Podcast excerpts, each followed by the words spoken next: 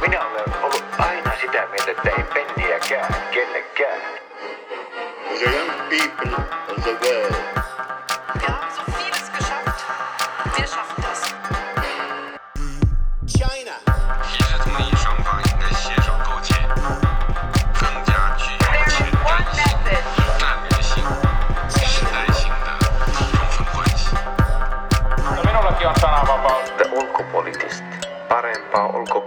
ulkopoliittista keskustelua. Oikein paljon tervetuloa te ulkopoliittistin uusimpaan jaksoon. Tänään keskustellaan Israelista ja Israelin tämän viikkoisista vaaleista. Meillä on studiossa vieraana kaksi asiantuntijaa, Ilkka Tiensuu, toimitussihteeri ulkopoliittisista ja Milja Rämö, toimittaja, entinen ihmisoikeustarkkailija. Tervetuloa. Kiitos. Ja tämä jakso on siinä mielessä myöskin hyvinkin erikoinen, että me saatiin suoraan Israelista Veera Pennasen raportti paikan päältä ja sillä oikeastaan tässä jaksossa startataankin. Eiköhän mennä kuuntelemaan se saman tien. Kuningas Bibi, haastaja Gantz ja kuninkaan tekijä Lieberman. Etukäteisarvioissa Israelin parlamenttivaaleista ennakoitiin huhtikuun uusintaa. Täällä Israelissa ei voi kuitenkaan puhua vaaliväsymyksestä tai identtisestä vaalitilanteesta. Äänestysaktiivisuus nousi hienoisesti ja menestyneiden joukkoon lukeutuvat arabiehdokkaiden yhteislista sekä ultraortodoksi juutalaisten puolue. Huhtikuun tavoin Likud-puolueen Benjamin Netanyahu ja Sininen ja Valkoinen liiton Benny Gantz ovat tuloksissa lähes rintarinnan. Tällä kertaa näyttää kuitenkin siltä, että Bibiä eivät auttaneet edes raskaat vaalilupaukset, kuten Jordan Laakson liittäminen Israeliin. Tilanne merkitsee tappiota Netanyahulle, joka uskoi saavansa tarvittavan enemmistön toisin kuin edellisissä vaaleissa keväällä. Haastaja Gantsille, poliittiselle keltanokalle, onkin povattu hallitustunnustelijan viittaa. Kuninkaan tekijänä kuvassa on kuitenkin luultavasti kansallismielisten Avigdor Lieberman. Entisen puolustusministerin vetäytyminen hallitusyhteistyössä keväällä oli naula arkkuun Netanyahun oikeistohallitukselle.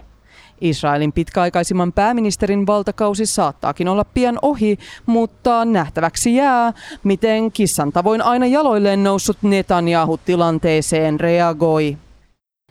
No niin, sellainen ä, raportti Israelista. Ä, Minkälaisia ajatuksia tämä herättää? Oikeastaan, jos haluat Milja aloittaa ä, oma näkemyksesi näihin vaaleihin ja, ja tämän, tähän tulokseen. No tuloshan vaikuttaa aika pattitilanteelta ja siinä niin kuin ollaan, on kaksi isoa pelaajaa, jotka, jotka joutuu nyt miettimään, että miten, miten muodostetaan hallitus, koska kummallakaan ei ole tarpeeksi suurta semmoista automaattista koalitiota. Yksi vaihtoehto, mitä tässä nyt on viime päivin, tai tästä, no viime päivinä heitelty, on se, että Likud eli Netanyahun puolue ja sitten tämä Kantsin sinivalkoiset yhdistäisivät voimansa. Toisaalta on aika vaikea, koska Gantsin tukijathan ovat nimenomaan halunneet Netanyahulle jotain vaihtoehtoa. Eli sitten tämä kysymys liittyy siihen, että, että niin kuin hajoako Likud, vaihtuuko siellä ehkä johtaja, mitä siinä suhteessa tapahtuu. Toisaalta mm. sitten on tämä Israel Beitenu, josta toi Veerakin puhui tuossa, ja he haluaisivat myös olla tässä koalitiossa. Öö, silloin sitten tulisi aika tota, ei kauhean uskonnollinen, vaan aika maallinen koalitio, mutta ei myöskään kauhean tämmöinen niin arabi-palestiinalaisystävällinen koalitio välttämättä. Mm. Onko lisättävää tähän? No siis ei pitkälti, tai tuossa mun mielestä niin Miljalla tuli hyvin noi perusasiat esiteltyä. Sen mä ehkä voisin niin kuin vielä lisätä, että tässä nyt on, no koko nämä molemmat vaalit on pitkälti olleet kuitenkin tätä kysymystä, että bibi vai not bibi, tälleen Shakespeareläistään ilmastuna, niin se, että koska tässä on taustalla, niin kuin Netanyahu on ollut nyt jo kymmenkunta vuotta putkeen pääministerinä, ja nyt tässä on myös taustalla se, että hänen, hän on osallisena useissa korruptiotutkinnoissa, ja tuleeko syytteitä, niin on ratkeamassa tai tota, niitä ollaan nostamassa nyt tässä syksyn mittaan. Alun perin tuossa keväällä, kun näytti siltä, että Netanyahu oli saamassa koalition kokoon, niin siellä oltiin sattumoisin samalla hallitusneuvottelujen aikaan tekemässä myös sellaista lakimuutosta, jonka mukaan istuvaa pääministeriä kohtaan ei hänen niin kuin pääministerikautensa aikana voisi nostaa rikossyytteitä. Sitten nyt tämä on tota, kaatunut ja tämä on ollut yksi niin kuin aika iso tai kaatumassa tämän tota, näiden hal- hallituksien myötä ja tämä on ollut aika iso keskustelun aihe myös niin kuin tässä vaalien alla ja tavallaan tämän takia tämä Netanyahun persona on iso juttu, mutta sitten jos tapahtuu niin, että esimerkiksi Netanyahu sinne oikeuden eteen joutuu, niin katsooko siinä vaiheessa joku niin kuin Likudin sisältä, että voisi olla hyvä aika niin kuin pyrkiä siellä johtoon, jolloin hän voisi ehkä lähteä sitten ajamaan koalitiota, tota, jossa sitten Gantz voisi toimia pääministerinä. Mm. Mut, Otetaan tähän väliin joo. siinä kertaus, että, että jos, jos Mili haluat kertoa vielä, ää, kaikki eivät välttämättä ole ihan, ihan kartalla siitä, että miten, miten tota Israelissa parlamenttipuolueet jakautuu, niin jos pieni kertaus saadaan näistä pää, pääpuolueista, niitä ää, tuotiin esiin tuossa introssakin. No siis ylipäätänsä halusin vaan sanoa sen, että siellä on 120 paikkaa siis ens- ensinnäkin parlamentissa ja Knessetissä. Äh, Likud-puolue on, sanotaan, oikeistolainen. Aikaisemmin tota, Netanyahun taustalla on siis ollut näitä ultraortodoksipuolueita, mikä sitten just oli yksi niistä syitä, syistä, miksi hallitusta ei viime, viime huhtikuun vaaleissa saatu luotua, koska tavallaan tämä Israel Beitenu-puolue, joka on tämmöinen nationalistinen puolue, ei halunnut olla ö, koalitiossa ultraortodoksipuolueiden kanssa, koska hän, hän ajaa sitä, että ultra, ultraortodoksilla pitäisi olla myös siis asepalvelusvelvollisuus, jota heillä tällä hetkellä ei ole. Ja sitten taas kukaan ei oikein itse asiassa tiedä, mitä Gantz loppujen lopuksi ajaa. Se on ollut kysymysmerkki niin kuin jo viime vaaleissa, että mitä, mitä konkreettista, mitä erilaista siinä on, mutta se on tämmöinen keskustalainen puolue, niin sitä, niin kuin, tai liittouma itse asiassa siinä on useampi puolue siinä hänen sinivalkoisissa. Mm. Onko niin, että tätä Netanyahu on pidetty jollain tavalla niin kuin, tällaisena niin kuin paholaisfiguurina joissain piireissä? Ilkka, haluatko vastata tähän? No kyllä varmasti, tai sanotaanko niin, että Netanyahussa on monia sellaisia tunnusmerkkejä tällaista kovasta oikeistolaista strongmanista. Hän on pitkälti henkilöinyt aikansa tässä suhteessa. Mites ja, kauan hän on istunut sitten nyt? Aa, vuodesta 2009 lähtien on nyt ollut, ja sitten hän oli sellainen lyhkänen stintti aikanaan nuorena vihaisena miehenä 90-luvulla. Hän siis on Israelin pitkäaikaisin Kyllä. pääministeri. Mm. Ja miltä nyt, jos ajatellaan, että, että tota vaalit näyttää, tai vaalitulos näyttää siltä, että hän, hänen puolueensa olisi nyt muutamalla paikalla menettämässä tämän, tämän pääministeri ää, pestin, niin, niin, niin onko tämä niin sisäpoliittisesti jollain tavalla järisyttävä uutinen, vai osattiinko tätä ennakoida? Mm, mä sanoisin, että ei välttämättä nyt näiden vaalien tulos, mutta se, että sitä hallitusta ei saatu keväällä ka- kasaan, niin se oli se suurempi niin kuin, juttu, koska silloin se tulos oli sellainen, että oletettiin, tai jossa Netanyahu nähtiin voittajana, ja sitten kun siitä huolimatta sitä ei saatu kasaan, sitä hallitusta, niin se oli niin kuin se iso juttu, että siinä oltiin varmaan ol- oletettu, että kyllähän nämä niin kuin just tota Avigdor Liebermanin, tämän Israel Beitenun ja sitten näiden ultraortodoksien tai haredien, kuten he toivovat itseään kuvattavan, niin puolueiden tota, huonot, hu, huonot välit oli niin kuin ennestään tiedossa, mutta siellä on yleensä ollut Israelissa hyvin pitkälti sellainen, että siellä on hyvin voimakkaita jakolinjoja hyvin monella tavalla, ei pelkästään niin kuin juutalaiset ja arabit, vaan on niin kuin just uskonnollisesti maallistuneet, oikeisto ja vasemmisto sekä taloudellisessa mielessä, että ehkä myös sitten siinä suhtautumisessa siinä, että kuinka kovaa linjaa suht tuota, palestinalaisiin ajetaan. Sitten on eurooppalaisperäiset askenasijuutalaiset ja lähi tulleet misrahijuutalaiset, kaikkia tällaisia, ja ne juovat on usein hyvin syviä, mutta sitten tuntuu, että yleensä on aina löytynyt se joku niin kuin sisäinen vastustaja tai vähintään ulkoinen niin kuin vihollisfiguuri, jo, joka on sitten kyennyt tavallaan hitsaamaan kuitenkin sieltä sen tota, enemmistöhallituksen kasaan niin kuin sen takia, että löytyy joku, jota kaikki yhdessä voivat vastustaa, ja nyt sitä ei sitten kuitenkaan enää löytynytkään, kun tota, silloin keväällä Lieberman lato sellaiset ehdot pöytään, että ne ei mitenkään enää Haredeille voinut käydä. Yes. Äh, tähän liittyen Miljalle kysymys äh, erityisesti näistä niin kuin, äänestäjistä ja sitä, että olin muistaakseni tuossa Veera mainitsi äh, arabiäänestäjien hitusen kasvun näissä vaaleissa. Äh, me puhutaan myöskin usein, kun painitaan Israel, niin puhutaan myöskin Palestiinasta ja, ja tästä alueesta ylipäätään länsirannasta. Ja mikä on näiden palestiinalaisten rooli Israelin vaaleissa? No kun puhutaan länsirannan palestiinalaisista tai palestiinalaisista, joille ei ole Israelin kansalaisuutta, heitä on siis Gaasassa, länsirannassa ja sitten Itä-Jerusalemissa, niin heillähän ei ole ääni, äänioikeutta. Kun sitten taas nämä, joista Veera puhuu, on siis arabeja, joilla on, tai no Israelissa heistä halutaan puhua niin arabeina, mutta sitten monet identifioi myös palestiinalaisiksi, äh, ja heitä on, he on about 20 prossaa Israelin niin kuin äänestäjistä tai kansalaisista. Mm, ilman siis äänioikeutta. Ja näillä 20 prosentilla siis on äänioikeus, Joo. näillä, joilla on Israelin kansalaisuus, mutta sitten näillä, jotka, ja he niin kuin asuu Israelissa, Joo. tai niin no de facto Israelissa, sitten taas näillä, jotka on Länsirannassa, Kaasassa ja Itä-Jerusalemissa, ei ole parlamenttivaaleissa äänioikeutta.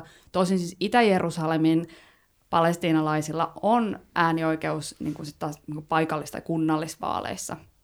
No kuka näitä sitten edustaa, näitä, näitä joilla ei ole äänioikeutta? No ei oikeastaan varmaan kukaan, koska tavallaan ö, poliittisten päättäjien tai jotka on ehdolla vaaleissa, niin heillähän ei, koska heille, tai palestinalaisille ei ole äänioikeutta, niin ei heillä ole myös mitään velvoitteita luvata heille yhtään mitään. E- eikä se välttämättä ole millään tavalla tavallaan poliittisen pelin mielessä kannattavaakaan, koska he tämä jengi ei äänestä, miljoonat ihmiset ei äänestä ketään, ja sitten toisaalta palestinalaisten asian niin kuin ajaminen ö, ei ole tavallaan välttämättä kiinnostavaa, ja ei, ei edes välttämättä, vaan se ei ole kiinnostavaa niin kuin Israelissa. Se ei mm. ehkä ole se niin kuin, asia, mikä israelaisia kiinnostaa. Israelaisia kiinnostaa turvallisuus, nyt siis myös talouskysymykset, israelaisia kiinnostaa terveys, julkiset palvelut ja nä- tällaiset asiat. Mikä nyt ihan ta- ketä tahansa äänestää tavallaan kiinnostaa. No millaisia villejä vaalilupauksia näiden vaalien alla on tehty? No varmaan silleen mieleenjäävin oli tietysti tämä, kun Netanyahu tuossa juuri pikkasen ennen vaalia ilmoitti, että jos hän jatkokauden saa, niin tota, hän liittää Jordanjoen laakson, joka on siis osa länsirantaa, niin tota, Israeliin, korostaen sitten siinä sivussa myös, että tämä ei sitten tarkoita sitä, että yksikään palestiinalainen saisi Israelin kansalaisuuden. Miksi juuri tämä Jordanian laakso? Ja siis Tai jo, Jordanin laakso. jo, Jordanian laakso, no sillä on strategista merkitystä jossain määrin nyt varmaan myös tällaisena niin kuin puolustuksellisena elementtinä hypoteettisessa maailmassa, jossa jostain Jordaniasta tulisi yhtäkkiä aseellinen hyökkäys siitä huolimatta, että viimeiset 25 vuotta on kuitenkin tota, tota, ollut rauhansopimus Israelin ja Jordanian välillä, mutta ennen kaikkea nyt varmaan tällä hetkellä ne Jordanjoen vesivarat on ne, mitkä enemmän tässä niin kuin mer- merkitsee, että se on kuitenkin sitten maanviljelyksellisesti aika hyvää aluetta. No jos me mietitään vielä hetki sitä, että vaali, vai, tai vaalit on nyt käyty ja, ja tota, hallituksen muodostamiskeskustelut startattu, niin miltä tämä seuraavat pari viikkoa, pari kuukautta, X määrä aikaa näyttää? No mua ainakin kiinnostaa se, että nouseeko mi- millä tavalla nousee niin länsiranta ja länsirannan miehitys öö, tässä tällä viikolla. Kyllä niin kuin tavallaan palestinalaishallinnolta tuli semmoinen avaus, että, että olisi, olisimme kiinnostuneita neuvottelemaan, kuka tahansa siellä onkaan niin kuin pääministeriä aloittamaan jonkinlaiset neuvottelut uudelleen. Tosi epäilen, että, että niitä ehkä tulisi millään tavalla alkamaan, mutta tämmöinen pieni, niin kuin ehkä se, että kun kysyit, että, että mitä, mitä voi nyt muuttua, mikä voi olla radikaali, niin jos siellä onkin joku muukin, muu kuin Netanyahu, niin ehkä se myös antaa sellaisen, että hei, ehkä, ehkä jokainen kiinnostaisi myös aloittaa neuvottelut. Sitten, öö, no joo, se, se kiinnostaa. Tota, joo, tämä on, no en tosiaan elättele niin kuin kovin kummosia toiveita sen suhteen, että tähän rauhanprosessiin mitään isompaa saataisiin, että tuntuu, että sen olotila on viimeiset vuodet, tai itse asiassa suurimman osan tätä vuosikymmentä ollut kutakuinkin samanlainen kuin Israelin entisen pääministeri Ariel Sharonin hänen viime vuosinaan, että ei se teknisesti ottaen ole kuollut, ja kyllä sitä puhutaan silleen, että joskus ei vielä jossain vaiheessa tolpilleen saataisi, mutta mitä varsinaisia elonmerkkejä on vaikea havaita, ja mitä pidemmällä aika kuluu, niin sitä pienemmäksi se vähänenkin toivo käy. Ja mä halusin lisätä myös tähän, kun puhuttiin aikaisemmin siitä Jordanlaaksosta, mm. että et eihän niinku, tavallaan Ganskaan ole sitä mieltä, että sitä Jordanlaaksoa ei pitäisi liittää äh, Israeliin, että et siellä ollaan myös niinku, tavallaan oltu, sanottu, että tämä on myös jotain ehkä, jota he voisivat harkita, että niinku, mm. siinä mielessä. Ja ehkä silleen laajemmin niin kuin tämä niin kuin tilanne on, että siis uh, suhteessa rauhanprosessiin ja kahden valtion malli, eli siis erillinen palestinalaisvaltio, niin Netanyahun kanta on silleen, että ei. Ja sitten taas tämä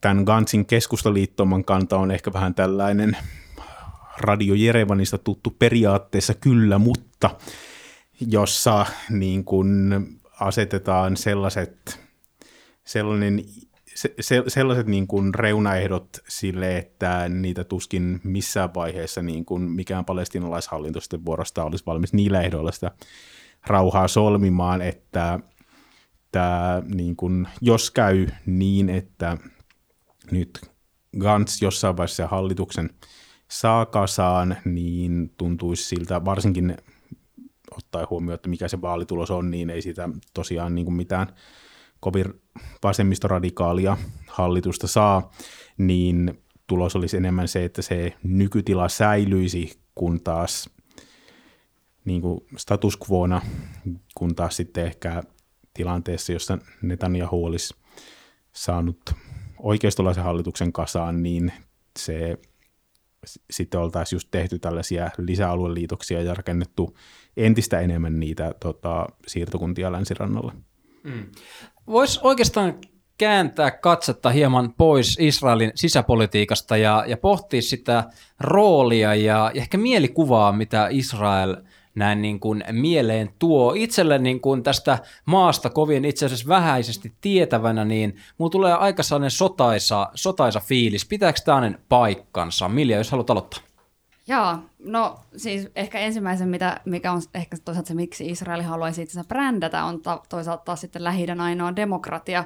Ö, toki me nyt käytin tätä läpi, että ketkä siellä saa äänestää, niin se jo mun mielestä kertoo siitä, että, että on, minkä, minkälaisesta demokratiasta on kyse. Ö, mielikuvissa ehkä niin kuin, voi vitsi, yksi mielikuva, koska se on niin monimutkainen maa tavallaan, tämä on mitä, mitä tuo, tässäkin tuli esiin, että, että siellä on niin paljon sitä jakoa siellä sisällä, että, että on niin kuin vaikea lähteä sitä, että mikä, minkälaisia mielikuvia siitä on. Mutta toki siis se on mun mielestä tosi hämmentävä maa, onko se vastaus, vastaus tähän kysymykseen. Mm. mm. Ainakin itse, Sitä se niin. varmasti on. Joo, sano vaan, Ilkka, oliko joku ajatus jo, siinä? Ei vaan siis, että hämmentävä on aika hyvä kuvaus ja sitten, no siis toinen asia ehkä niin kuin tämän demokratia-diskurssin mitä, kanssa, mitä on Israeli itse pyrkii viljelemään, on tämä tällainen tietty startup nation, jossa on varsinkin IT-ala, mutta myös monet muut tällaiset niin kuin modernit teknologiat, niin kuin niiden kohdalla ollaan silleen cutting, cutting edgeissä ja no ehkä kaikkein eniten kyberturvallisuudessa silleen ihan loogista syystä, että kun on toisaalta sitä IT-osaamista ja sitten myös turvallisuusalalta just tätä kovaa osaamista, niin nämä on sitten ne, joilla mennään eteenpäin. Ja mm. ehkä niin kuin tuntuu, että viime aikoina yksi, tai nimenomaan Neta nyt tällä viimeisellä kymmenen vuoden pääministerikaudella, niin se mihin on pyritty on nimenomaan sellainen, että me tehdään bisnestä vähän mihin suuntaan hyvänsä ja ollaan valmiita tälleen kyllä etsimään niitä partnereita myös muualta kuin tota, noin niin länsimaista jo, ja esimerkiksi Euroopasta, jolla on he, Israelin mielestä niin kuin sellainen ärsyttävä tapa vähän puuttua. Mm, kyllä. Äh, itse asiassa mun pitää varmaan lopettaa katsomasta näitä erilaisia Mossad-dokkareita, että mä saan oikeanpuolisen tai oikeanlaisen ää, mielikuvan. Haluatko jatkaa vielä Joo, mä tästä? haluaisin vaan siis lisätä tähän, niin kuin, että, se on myös jollakin tavalla aika ristiriitainen, koska esimerkiksi hmm. mun mielestä tänä keväänä niin kuin lehdistössä oli juttuja siitä, että miten siellä rakennetaan kaiken maailmasta niin kuin vihreät energiaa ja aurinkovoimaloit niin kuin autiomaahan ja muuta. Ja sitten tavallaan ihmisoikeustarkkailijana siellä ollessaan, niin, niin kuin ristiriitas esimerkiksi on siinä se, että että sitten toisaalta vaikka länsirannalla palestiinalaisten aurinkopaneeleja tuhotaan ihan vaan siksi, että ne on niin, heille ei välttämättä ollut rakennuslupia, joita siis on älyttömän vaikea saada ylipäätänsä, että et suomalaisen ehkä itse ajattelee, no että mikä lupa, että sitten sä meet jonnekin toimistoon ja saat luvan, mutta se ei, nyt ihan, se ei näin toimi tavallaan silloin, kun isra- ö, palestinalaiset hakee israelilaisilta lupia, mm. niin si- pointti vaan siis se, että se on tosi ristiriitaista, että toisaalta niin brändätään itseään tämmöiseksi niin vaikka vihreän energian maaksi, ja sitten toisaalta, missä se vihreys on sitten, kun puhutaan palestiinalaisten niin kuin aurinkopaneeleista. Ja hei, jos katsotaan vielä sitä, että sijoitetaan Israel kartalle ja, ja kerrotaan vähän kuulijoille, että minkälaisten naapureiden kanssa he ää, oleskelevat. No, siellähän on siis tosiaan tota, silloin 47-48 käytiin tämä Israelin itsenäisty- itsenäisyyssota, jonka seurauksena sitten ö, valtaosa sen nykyisen Israelin valtion alueen palestinalaisväestöstä pakeni kuka oma-aloitteisesti ja kuka sitten silleen niin kuin enemmän tai vähemmän voimallisesti israelilaisjoukkojen pakottamana sieltä, josta syntyi tämä tota, palestinalaispakolaisuus. Silloin palestinalaisillahan tämä tosiaan tämä vuoden 48 tapahtumat he tuntee nämä Nakbana eli katastrofina ja se on sellainen hyvin latautunut termi taas sitten, joka osoittaa niin kuin sitä, että sitä ei taas Israelin valtion keskuudessa niin kuin hirveä, ei tätä hirveästi niin kuin arvosti ja se, että miten niin kuin näkee kaikista tota, oppikirjoista ja muissa, että kuinka hyvin niin kuin erilaisia narratiiveja yhtäältä niin kuin israelilaisten ja sitten toisaalta palestinalaisten niin kuin palestinalaisille opetetaan näistä tota, 47-48 tapahtumista. Mm. Ja sen, sen jälkeen sitten tota, Israel kävi tota, noin niin se, seuraavien vuosikymmenten aikana sodan joka vuosikymmen noin niin kuin sinne 80-90-luvulle asti ja solmi sitten rauhan ensin Egyptin suuntaan, palautti Egyptille tota, vuonna 1967 valtaamansa Siinain niemimaan ja sitten myöhemmin tota Jordanian kanssa. Syyrian kanssa on edelleen sotatila, mutta tällä hetkellä ehkä Syyria on vähän muitakin painavampiakin huolia kuin se, että miten saataisiin se Israelin kanssa nor- normalisoitua tilanne ja että suostuisiko Israel palauttamaan silloin 67 valtaamansa Golanin kukkulat. Oike- oikeastaan niin olisi hyvä kuulla myös siitä, että miten tai minkälaiset suhteet Iranilla ja Israelilla muun muassa ovat. No se, joo, sitä mä olisin, siis, olisin halunnut tähän lisätä joo. sen, että tässähän niin kuin, tavallaan jos mietitään tätä koko niin kuin, ydinsopimusta, josta Yhdysvallat on niin kuin lähtenyt ja joka on nyt ihan, ihan jäissä tavallaan, niin äh, kyllä kaikki, tähän, kaikki tämä myös liittyy Israeliin ja erityisesti mm. siihen, että kyllähän Israelilla on niin kuin, tosi vahvat suhteet Yhdysvaltoihin. Yhdysvalloissa on niin kuin, iso, iso juutalaisvähemmistö. Toisaalta siellä on myös niin kuin, paljon kristi, kristittyjä ihmisiä, jotka ajaa, ajaa Israelin asemaa. Että kyllä niin kuin, toki tämä Iran, Iran on niin kuin, suure, suurena uhkana nähdään Israelissa ja tavallaan sitten se, miten Yhdysvallat tähän koko kuvaan liittyy, niin liittyy myös tähän. Tuo oli tosi hyvä pointti. Mä to- pakko, pakko sanoa joo. tässä vaiheessa kysymys. Kokeeko tai onko tämä Israelin kokema uhka sen omalla niin geopoliittisella alueella todellinen? Musta se on, tosi, se on, on tosi vaikea vastata, koska ainakin israelilaiset kokee sen todellisena. Mm. Ja silloinhan se vaikuttaa myös siihen, että, että miten he äänestää, miten he käyttäytyy. Sillä velataan tosi paljon tavallaan, että, että se, no mun on tosi vaikea sanoa, että mikä sitten on niinku retoriikkaa ja mitkä on vaikka todellisia, todellisia uhkauksia. Mm. Mutta ehkä niinku olennaista on myös tavallaan, kun katsotaan Israelia, niin se, että israelilaiset ihmiset, niinku se retoriikka puree heihin, ne uhkaukset puree heihin ja se on niinku heidän todellisuuttaan se pelko. Ja tosi paljonhan niinku, ö, tavallaan Israelin israelilaiseen identiteettiin tai sen juutalaisen identiteetin jatkona nähdään myös esimerkiksi tavallaan armeija ja niin kuin se valtio, ja ne on asioita, joita niin kuin, siihen kuuluu semmoinen, niin kuin, että ollaan vahvoja ja ei heikkoja. Ja tämäkin toisaalta sitten taas niin kuin juurtaa juurensa holokaustista, että, mm. että juutalaisten täytyy olla niin kuin vahvoja.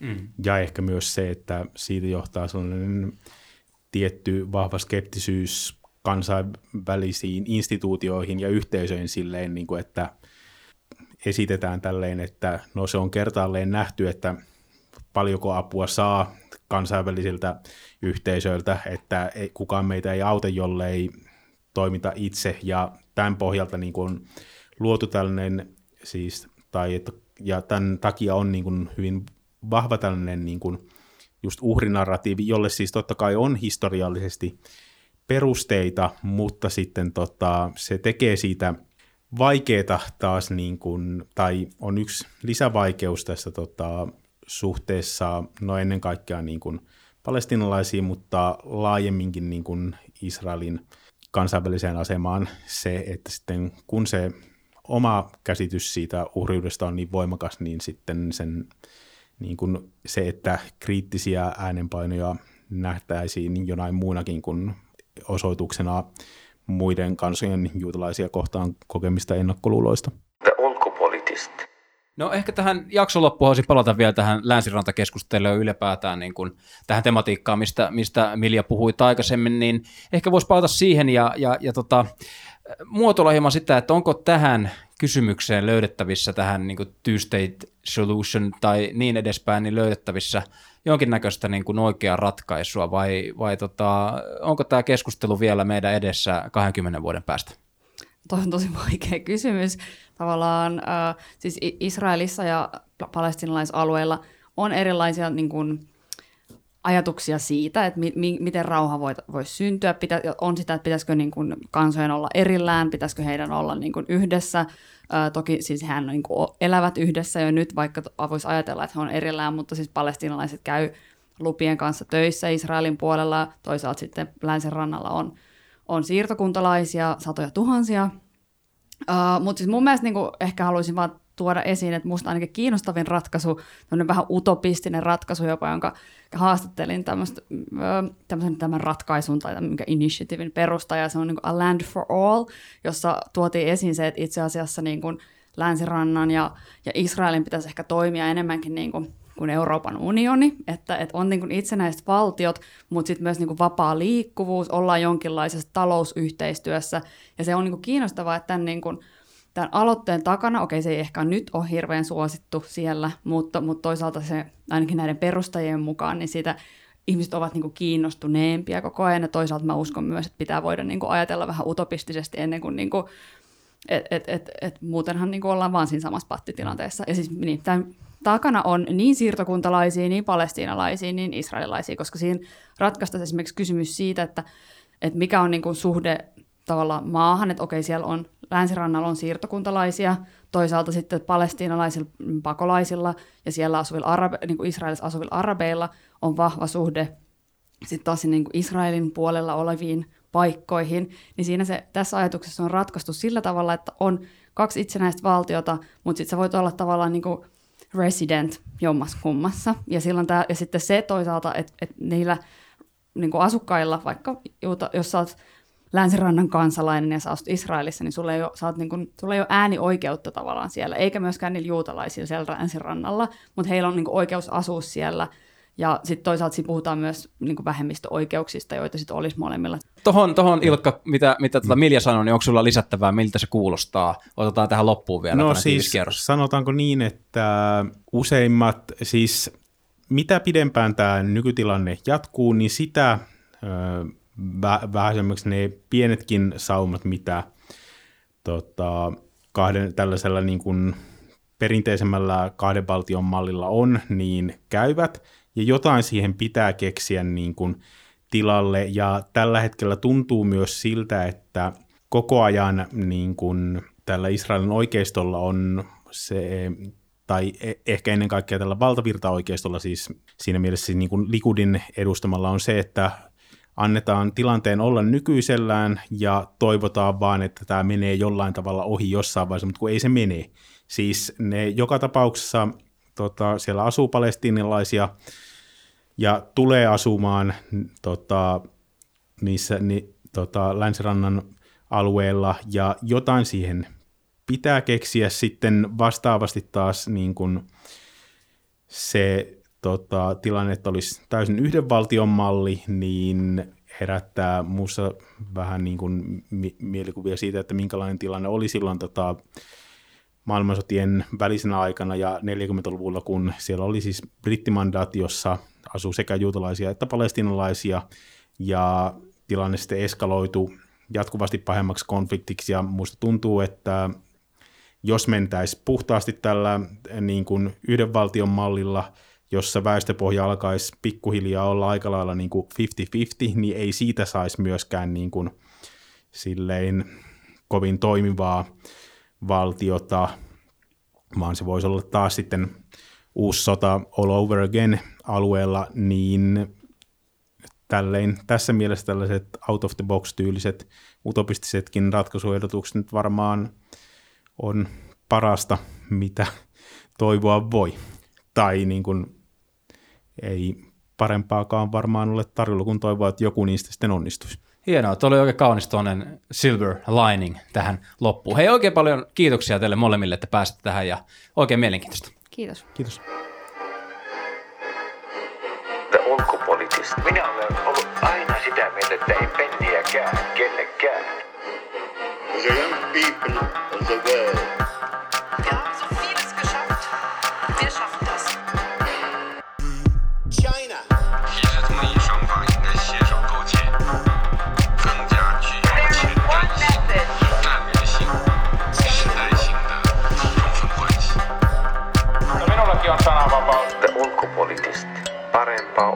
ulkopoliittista keskustelua.